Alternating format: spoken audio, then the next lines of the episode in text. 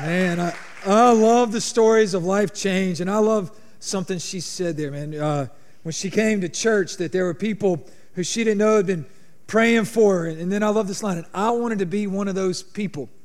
I want to be like that. You know, we're, we're in a sermon series, Relationship Goals, and what we're talking about is really how people ought to see us, like how, how our lives ought to be lived in such a way that who we are in Christ is evident, and how we go about doing things, and how we treat people. So in this series, I've been given some some hashtags. All right, so uh, uh, you know the first one was common ground that we have to honor the the common ground we have with people. So this week I thought I'd look up some of the most popular hashtags on some social media platforms this week. Twitter. The first one was competition.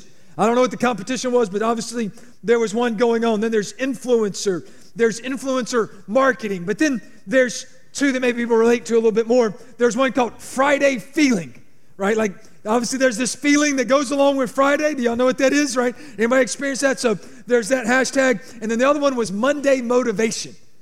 Hashtag Monday motivation. Who needs motivation on Mondays? Anybody relate to that? Yeah, I need a little. Yeah, it's typically not found on Twitter. But anyway, Instagram. First one was love. Because that's where you're going to find out what love is on Instagram. Yeah, that's how that's going to happen. Fashion was the next one. Art was third. And I don't know about you, but sometimes I see like pictures of art, and sometimes I want to tell people just because paint is involved doesn't mean it's art. Like, I don't know what that is, but we might disagree on your hashtag. Um, the third one is photography. Now, I'm not on Instagram much, to be honest. I have an account, but it's all photos. Isn't everything on there photography? Isn't that the whole point of the platform? Like, I'm a little confused about the hashtag. And then, and then the last one is happy, because that's where you're going to be happy right there on Instagram. And then TikTok.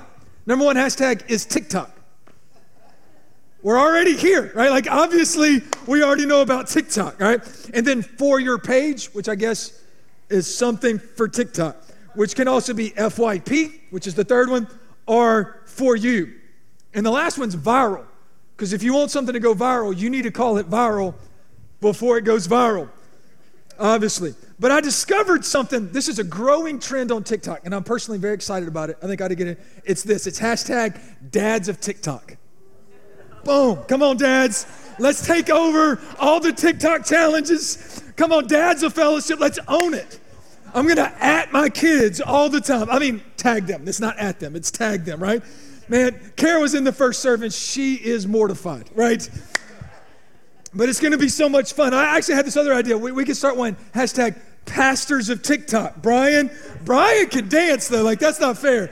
Brian can dance. Um, but anyway, so so it's to be fun, right? Like, but that's what hashtags are, are supposed to do. This. This is what hashtags are supposed to do. They're supposed to point everything to all these things that show the same thing. All right. So while we have hashtags, I am not trying to start any hashtag trends. I could care less. But I will tell you this: the things we're talking about. When they look at the lives of believers, these are the things that they ought to see. That we honor the common ground that we have with people that we love people where they are. That, that if you share work with someone and that's really all you share with them, that you can love them there. You know, we as believers, sometimes if we're not careful, we get so busy um, with our own self righteousness that we get mad at people who don't know Jesus for living like people who don't know Jesus. And we don't honor any common ground. And I'm going to tell you this where you don't have any common ground, you no longer have a mission field. You'll never reach anyone with the love of Jesus until you can love some people with the love of Jesus that need to know the love of Jesus. You got to honor that common ground. That we as believers ought to have relationships that are Christ centered. That others ought to look at us and go, man, the cord of three strands is not easily broken, man. You see that relationship, you see that friendship, you see that marriage, it's built on something different. They ought to be able to look at us and see considerate care. Man, the followers of Christ, man, they consider other people before themselves because that's who we are. They care about one another, they bear one another's burdens. There's something about those people that's different. Humility before happiness was last week. And these people would choose what is giving of themselves instead of what is getting for themselves, that they would choose that. You know, in this series, before we dive into Proverbs 25 today, so we're going to be Proverbs 25, 8 through 11. I, want to remind you that we're in the wisdom writings. We, have we, looked at Ecclesiastes. Uh, we're going to be in Proverbs again today. The wisdom writings also include Song of Solomon, um, some of the Psalms. And, and, and in these wisdom writings, we're learning about what is wisdom. And wisdom is the ability to use knowledge correctly. Just because you know something doesn't mean you're doing what you ought to do with what you know. Wisdom is the ability to take what you know and to use it correctly. And wisdom, really, when you get to scriptural wisdom, is how to live in the places where there is not a clear right and wrong. You know, not every decision in your life is between right and wrong. Sometimes it's the decision between good, better, and best. And the wise person chooses best. And so that's what, that's what wisdom is. It's the ability to, to live this out, to, to make these decisions. And we learn from Ecclesiastes this truth that everything in life has the, the capacity of, val, of value or of vanity. Everything in life, every relationship, you can live it out in, in, in, vanity, which means it's all about me, or it can be a value where I add value into the lives of others. Everything you own, all of your work, everything in your life can either be a value or it can be a vanity. Depends on, on how you rightly or wrongly relate to it. You know, it, it's that we would allow the things that God has given to us to have the value that God intended them to have. Everything in life is, is capable of that. And then also this truth people who love Jesus love people. I, people who love Jesus love people well. In John chapter 13, verse 35, it says this By this, all people will know that you are my disciples by the love you have for one another. Everybody should be able to look at our lives, get a little snapshot of our lives, and what they should see in us is the love of Christ. So today, as we continue in our hashtags, this is the one for today is no assumptions allowed. If we're going to have healthy, God honoring relationships, we have to rid our lives of assumptions. We have to quit acting on assumptions. Why? Because we operate by the truth, not by assumptions. And so, how do we live that out? Proverbs chapter 25, it actually starts with 7b, um, the end of 7. What your eyes have seen, do not hastily bring to court. For what will you do in the end when your neighbor puts you to shame? Argue your case with your neighbor himself. By the way, let me first of all argue. Um, before we use the word like we use the word, all right? This is not, hey, go around having arguments with your neighbors, right? This is, the word argue here is to have a thought through discussion. Like if you're going to bring something to your neighbor, that you've given it enough time and attention that you know you actually have something, first of all, worth bringing to your neighbor, and that you know what you need to say. Like that's an argument legally. It's actually kind of like a legal term. Right? It's not about, when we think argue, we think volume, body language. God, I have a body language problem when I have a disagreement with people. I know about it. I like to roll my eyes. Anybody else's mom ever tell them when they were growing up, you, you roll those eyes again, I'll keep them rolling. You know what I mean? Like, I knew what she meant. Like, I knew what she was talking about, right? Like, I, I, sometimes when my mom was getting on me, I would just close my eyes. not rolling those eyes, right? And if I do roll them, she can't see them rolling because I don't want them to keep rolling, right? And so, and so that we would we bring your, and then it also says to your neighbor himself. Himself. It goes on to say this, and do not reveal another's secret, lest he who hears you bring shame upon you, and your ill repute will have no end. No assumptions allowed. You see something, what are you supposed to do with it? The first thing we need to learn today is this assumptions kill relationships. When we make assumptions, we kill our capacity to have a right relationship with the person or the people we are making assumptions about. Because we're not operating by the truth, we're operating by our assumption of the truth. See, assumption is this you saw something, so you bring it to court. You give it no context, there's no conversation. You just believe that this, this window or view that you had into this person, into their actions, into their words, into what happened in a moment is worthy of others knowing about it. Whether it's the, the uh, a court or the court of public opinion, that is what you believe. You believe you know everything about that, even though you've done nothing to learn about that. And assumptions kill relationships. See, assumption of intention of conduct. So there's two things here there's conduct, there's what we do, and then there's intention that we give to somebody's conduct. Now, I'm going to stop right here and make sure we all understand something. Everybody in this room has done wrong towards somebody else. We all have sinned and fallen short of the glory of God. We've all said words we shouldn't have said. We've all said them in ways we shouldn't have said them. We've gone about things in the way we shouldn't have done. Here's why you have to be careful. When you begin to make an assumption that you know someone's intention that's found in their conduct, when you make an assumption about the intention of someone's conduct, it causes you to commit assassination of their character. All of a sudden, this thing that they have done becomes everything that they are.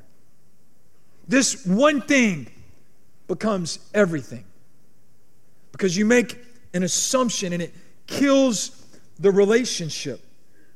See, when you assume intention, you try to put yourself in the place of God. I want to tell you something. You're not that smart. You're not God. You know, one day, there's a story in Scripture. One day, uh, God wanted to choose for himself a king. So he sent a prophet by the name of Samuel to the house of Jesse to anoint the next king. And they brought in all of the sons of Jesse, with the exception of one small, ruddy guy who was out in the field watching over the sheep by the name of David. They didn't even bother to go get him because, I mean, he doesn't look like a king. They just left him out there in the field. Went all the way through the process, and the prophet literally had to say, Are there no more sons? Oh, well, there's this one other son, but he's not even worth going to get. Go get him. Why? It goes on in Scripture and it says, Because God sees the heart. Problem is, we're not God. And we have to be careful that we don't become so consumed with our assumption that we create intention and we commit the assassination of someone else's character. See, the next thing it says is, is don't go public with what is private. You see something that's not right. You don't need to go telling everybody that. Now, I do want to stop here for a moment as I get into assumptions. Like, I'm not talking about some if somebody's abusing you or violating you in any way. You need to go let somebody who can help you help you. Okay, like I'm talking about just everyday issues in our relationships. We don't need to go public with something that's personal. The, the second thing about assumptions is assumptions are arrogance. It's arrogant to make assumptions. See, wise people ask, fools assume. A wise person asks. If there's a there's a conflict, they ask. They ask some questions. They, they ask why instead of assuming that they already know why. That they already know everything about what's going on and what you're going through. And, and they don't fools make those assumptions. Wise people ask questions. It's arrogance because you assume you are smarter and you assume you are better. You also assume you're never at fault. We have to be careful with these assumptions. See, assumptions lead to gossip and slander, uh, the types of things that God says are, are, are true of those people who will not inherit the kingdom of God, that we would not be these types of people. If you look around you, And there's always a, a lot of broken relationships and hurt feelings. If you look around your friend group or your family, and there's always someone dealing with hurt, hurt feelings, being left out, being mistreated. I want you to hear today there's probably a high number of sinful assumptions going on, either in you or in the group you're a part of.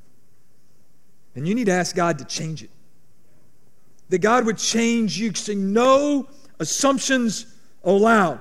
When we assume why someone has done something, we lose the righteous ability to deal with what they have done. We're called to deal with wrong. But when we begin to make assumptions about why somebody has done something and we begin to judge them, we lose the righteous ability for God to use us in correcting that and changing that. And that's what God desires. It's not that we ignore a speck in someone's eye, we just deal with the plank in our own first. We don't make assumptions about it. No assumptions allowed. So today I want to give you three very practical truths from this passage about ridding your life of assumptions. How do you go about doing this in your relationships? Well, it says this what your eyes have seen, do not hastily bring into court. Here's, here's the first one slow down. Just slow down. When you're offended, slow down. When somebody hurts your feelings, slow down. Husbands and wives, when that conversation begins to head in the direction of intense fellowship, slow down. Just slow down a little bit. There's no reason to get hasty here. When, when you're struggling with a coworker and they really just drop the ball on something or you're really aggravated with them, slow down. Don't get hasty in those moments. James 1:19 says, "Be quick to listen, slow to speak, and slow to become angry." You know, I, I want to give you a little insight into something that's being taught there because a lot of times we just jump to slow to speak, but we're not quick to listen. And we think just because I'm not talking about them means I'm not sinning against them. And your mind is so full of assumptions and arrogance and projecting of all kind of wrong on this person and you don't know anything about what's going on. It's not just be slow to speak, it's be quick to listen. It's literally, if you're to get in a hurry, get in a hurry to have a conversation with the person you're upset about so you can find out more about what's going on. That's what it's teaching us. Slow down. Stop assumptions by seeing the person, not just the problem. See the person. Set your eyes on them. Have a conversation with them. Seek out reconciliation with them. Desire that it would be made right with them. People throw away marriages, people throw away families, relationship with their parents, relationship with their children. People throw away friendships because they see one thing and they make it everything.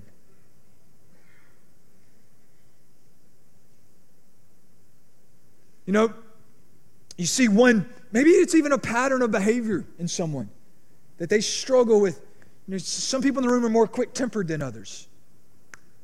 Some of you know this well. You're married to them, you're the child of that person.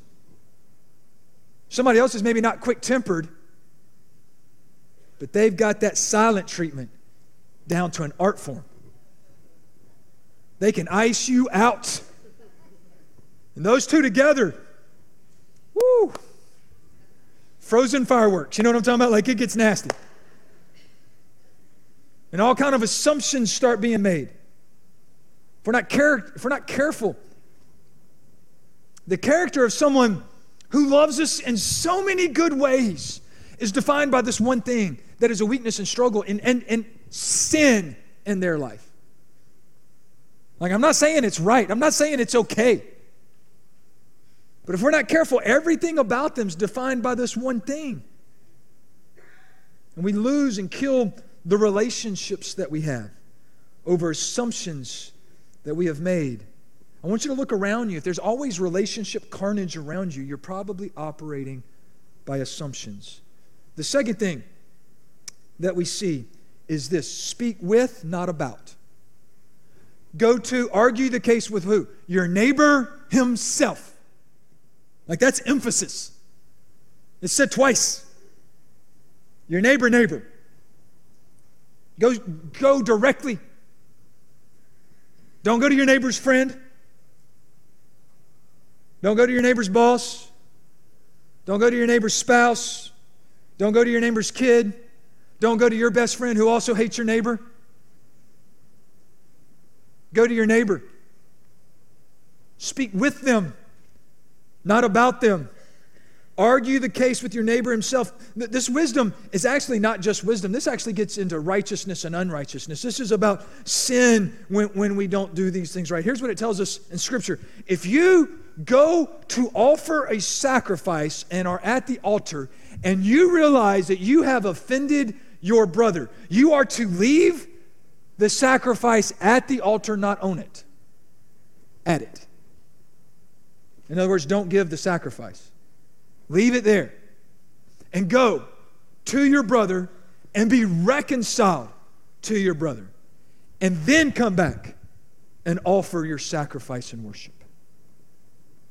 It says this if you realize and you're aware that someone has offended you, you are to go to them, and here's the goal that you might win back your brother. That's what you're being taught to do. You go and you win them back. Now, uh, we're going to talk through this in a few weeks. We're going to get more into this. And then it says, if you're not able to do that, then you go get two or three witnesses. By the way, let me, let me just teach you real quick. A witness is not a teammate. You don't go find allies. You go find people who are going to be willing to speak truth into this. And what you might find out when you get some witnesses is that your assumptions are wrong and you're way more wrong than you thought you were. That this problem's more you're doing than you ever would have thought. That's what you might find out. But you so badly want to be reconciled with your brother or sister that you're willing to find out that it's you that did the wrong because you just want it right. Those are the kind of things we're told to do. And when we don't do those things, we're sinning against others. We are to speak with, not about. And, here's something we need to learn about our assumptions is our assumptions set the settings of our words. I, want us to read a little bit further uh, verse 11 here. It says, A word fitly spoken is like apples of gold in a setting of silver. Like a gold ring or an ornament of gold is a wise reprover to a listening ear. That, that our assumptions define our attitudes and our approach, and attitudes and approach matter. When you make a bunch of assumptions about someone and you've already decided all the wrong that they've done and why they did that wrong, I promise you, when you talk to them, you're not being nearly as Christ like as you think you are. Because you've already made all these assumptions. That the setting of our words matter, how you say them. Are you speaking truth in love? Are you going to them for the purpose of reconciliation with them? Wise handling of conflict requires us to speak without assumptions. Uh, the next thing is speak to hear, not just to be heard. If you go to them, you, you speak so that you might hear from them, not just that you might be heard by them. Anybody struggle with that when there's conflict? Now, I do not like to listen when it's time of conflict. I like to talk, I like to be heard. I am capable of raising my voice and getting louder than the other person. Um, probably the person who has to deal with that the most would be my wife. And I try to, I try to not do it because if I love her, I, I want to hear her. That person's way more important to me than any problem we're having. I promise you that. Any conflict we're facing is way more important. It's way less important than my wife is to me. But sometimes I don't act like that. Sometimes I can act like the most trivial thing that upset me is way more important than her. We have to listen to, to hear, not just to be heard. A wise messenger is a wise listener. It says, like a gold of ring and an ornament of gold is a wise reprover to a listening ear. Like the cold of snow in the time of harvest, is a faithful messenger to those who send him. He refreshes the soul of his master. That we would be these types of, of people, that we would be faithful in our message. A wise message, a wise messenger is also a wise listener. But I do want to give you a warning here. Not everyone gets your ear. If you're going to have wise counsel in your life, you need wise listeners in your life. And, and people who have made assumptions about you and are, have a wrong and sinful attitude, you have to be careful about the counsel that you allow them to have in your life. If someone is handling whatever it is outside of the Spirit of Christ, they are incapable of speaking the wisdom of Christ. You can't be lacking in your life love, joy, peace, patience, kindness, goodness, gentleness, and faithfulness and self control, and at the same time be a, a, a, wise counselor and faithful messenger.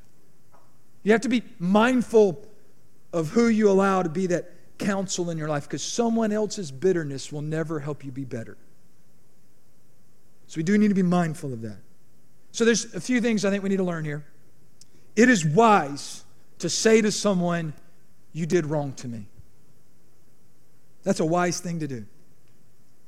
You were wrong to me. It is wrong, it is sinful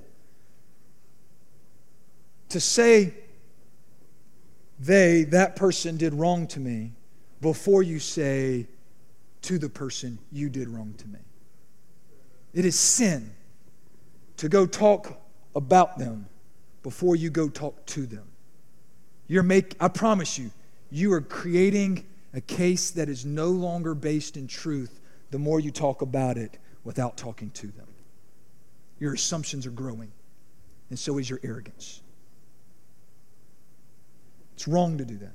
And it is unwise to assume why someone has done wrong to you without dealing with who did what was wrong to you. It's just unwise. And here's why it's unwise. How much emotion in your life have you wasted on assumption? How many of, of emotions have you dealt with up and down, just making assumptions about why somebody did something? How many, how many nights have you lost sleep because you're filled with emotion just because you made an assumption? When someone hates you and no longer likes you. And all it was was they were having a bad day and you happened to come along in the midst of their bad day. There was a whole lot more going on than that little conversation that you had with them or that thing that they said. And yeah, it was wrong, but it wasn't nearly the wrong you made it. How much emotion do we waste in our lives on assumptions we make? The last one is this Seek no shame, lest he who hears you bring shame upon you, and your ill repute have no end. Seek no one's shame. Why are you trying to bring them down? Is that the goal? Do you want them to be shamed? Do you want to talk about this person to this group of friends so that they would be shamed and no longer have that group of friends? Is that your intent? Why would you do that? Why would you treat another person that way? What good is in that?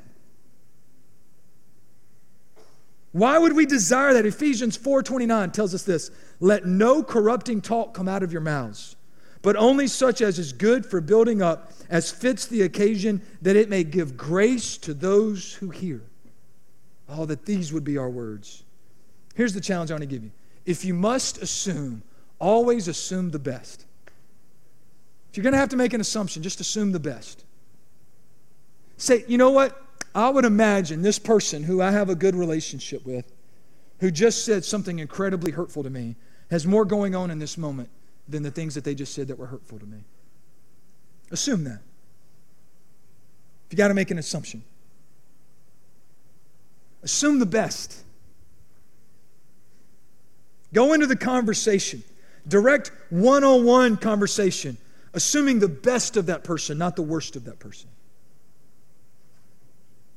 Actually, as, as we talk about shame, here's the thing we need to know about shame we all have some. Everybody in this room has experienced shame. All have sinned and fallen short of the glory of God. You know, um, it's interesting, certain mistakes you make in life, no matter how long you live, like, you know, 10 years ago, 20 years ago, 30 years ago, maybe for some of us like 40 years ago, you can still remember it. And here's the weird thing when you have that memory, you still feel the shame. Like, you can have that emotion, that emotion can immediately be felt because of something 20, 30, 40, 50 years ago. Because we, we've all done things that are shameful. We've all committed sin. Everyone in here is guilty of it. But here's a hope I want to give you today. In Hebrews chapter 12, verse 2, it says this Let us fix our eyes on Jesus, the author and perfecter of our faith, who for the joy set before him endured the cross, scorning its shame and sat down at the right hand of the throne of God. I want you to understand something. Jesus Christ bore your shame in his body that you might bear it no more. If we are free, then we are free indeed. But you got to fix your eyes on Jesus, who is the author and perfecter of the faith, who's the writer of it, Who's the one that caused it? Who's the one that finishes it? He started it, He's going to finish it. It was never up to you in the first place that you might be saved. That's His work. He will carry that work into completion. Do you trust Him with your shame? Because you need to bear it no more. He bore it on the cross because of the joy set before Him. And I want you to understand something about this. You're the joy set before Him. That we might be reconciled to Him. No matter how shameful we had lived, He demonstrated His love for us while we were still sinners, Christ died for us. You know, we have this hope that if God so loved the world that He gave His only Son, that if you would believe in Him, you would not perish but have everlasting life. Today, have you believed? Is Jesus the author and perfecter of your faith and life? See, Lord. Out of all the things I could tell you today, I could help you have better relationships. What profit a man to gain this whole world yet forfeit his own soul? More than any other relationship to be reconciled today, my prayer is this is that your relationship with the living God would be reconciled. Today, you'd fix your eyes on Jesus, the author and perfecter of your faith, and you'd confess your faith in him like we've seen done today. We're about to sing a song while we're singing. Some of us are going to be up here in the front. We'd love to, to pray with you talk with you about what it means to know Jesus Christ as Savior and Lord. Maybe some of you need prayer because you realize you've been living by some assumptions and you need to go get some relationships right. We're going to be up here even after the song is done singing. We'd love to have a conversation with you today. So I'm going to ask you to stand with me now. I'm going to pray for us and then let's worship together. Father God, we thank you for this day. We thank you for the gift of Christ. That you are the author and perfecter of our faith that you bore our shame, that we might bear it no more. Father God, I pray if there's someone here today who's never come to that place of faith, that today you would change them, not just for this day, but for all eternity. We ask this in the precious name of Jesus. Amen.